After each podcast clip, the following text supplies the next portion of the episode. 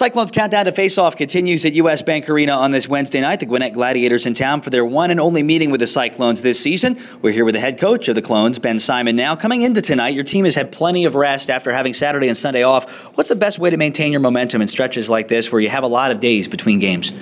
I just think it's important to stay loose, and I think our guys did that, and we had some time to recover and regroup, and uh, we took advantage of that. So, I think just keeping things light and loose, and uh, obviously we've been going pretty well here so far. So it's just a matter of uh, keeping, keeping things together, but at the same time, you know, having fun doing it. Nice to see that uh, team get together, a little team building activity on Fountain Square last weekend. One of those rare moments where you have a, a chance to kind of take it away from the, the real rink and just ha- have fun on a night out together. Yeah, it was fun, and you know, the, a lot of fans showed up, and it was fun to be outside. The weather couldn't have been better. It was, you know, 40 degrees and clear night, and uh, I thought it was going to get rained on a bit, but uh, it was fun. The guy, guys had a great time with it, and it was uh, it was an enjoyable enjoyable experience. Back to the hockey downtown. You're one of the hottest teams offensively in the ECHL. Is it a case of your defensive zone coverage setting up your transition game?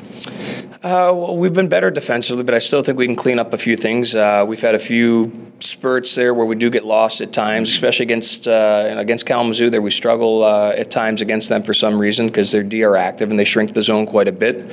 But uh, I think anytime you can spend less time in your D zone, more in the offensive zone, one you're going to tire the other team out in their end, and then uh, two you're going to get a little more confidence behind you. A couple of additions for this three and three week. Zach Miskovic and Michael Houser both reassigned from San Antonio. Speak about their importance to this group. Yeah, well, Misko came down a little bit before, and uh, obviously right now with the way things are going in San Antonio, they uh, sent him here, and but he's had a great head on him. So I mean, being a fifth-year pro that he is, and never really never played in the ECHL before his first initial uh, reassignment here, he's been great for the guys in terms of just being a pro, and you know, for our younger guys to kind of see how he shows up every day. He's one of the first guys here, one of the last guys to leave, and just the way he approaches the game. And as for Houser, he's not going to get the start tonight, but uh, he's kind of like Miskovic in that sense. He has friends here. He's had success in this place, and uh, anytime he comes down, he seems to be very, very happy to be here.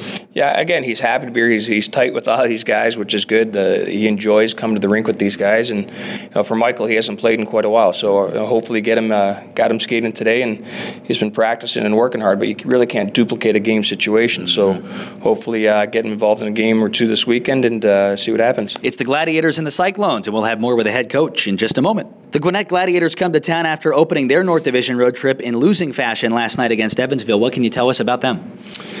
Well, they've they're uh, I don't think their record is indicative of the of the team they have. They've won seven of their last eleven games. Uh, they're a young team, full of energy, uh, but at the same time, they've got some uh, they've got some older guys that you know can help them uh, offensively. On the back end, obviously, we know Corbin, and uh, he's made the most of you know the opportunity he's gotten there, and that's which is great for us to see. but they also have a couple very good puck moving defensemen in Guimond and uh, Quiet there, and we have to be aware of them at all times. How important is a quick start against this group? They're coming off of a long road trip. You know that that road very well, having been back from Evansville late, late into the night with them, them starting in the uh, Central Time Zone. Uh, how important is that start to get on them quickly? Well, I think it's huge, and you know, anytime you can kind of jump on a team early and, and, ride that, and you know you're not chasing the game, make them chase the game a little bit, and we dictate the pace in our building. I, I think is huge. So, you know, they did get back at four in the morning, but you know we've been on that side too, and you know if I'm their coach, that's no excuse, and I expect my guys to be ready to go and ready to come out and play. An interesting spark plug added to the lineup tonight, Barry Almeida, who's missed some time of late. Uh, it seems like every time he's on the ice, he, he, finds himself in an area where he can put the puck in the net.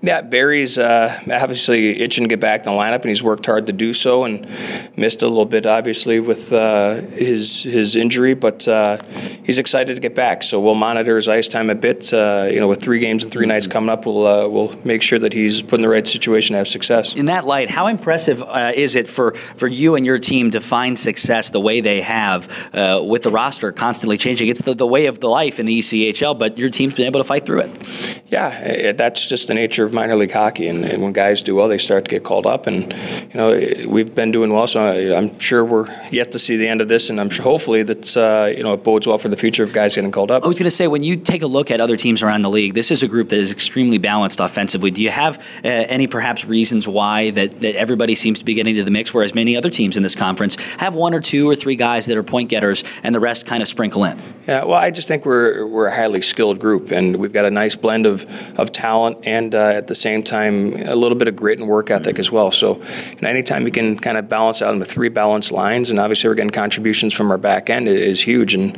you know, the number one contributing factor at this level to have success is obviously goaltending, which we, have been fortunate to have. Best of luck tonight. Thank you. Thanks, Nicholas. That's Cyclones head coach Ben Simon. We'll come back and check scores of other games right after this on the Cyclones Radio Network.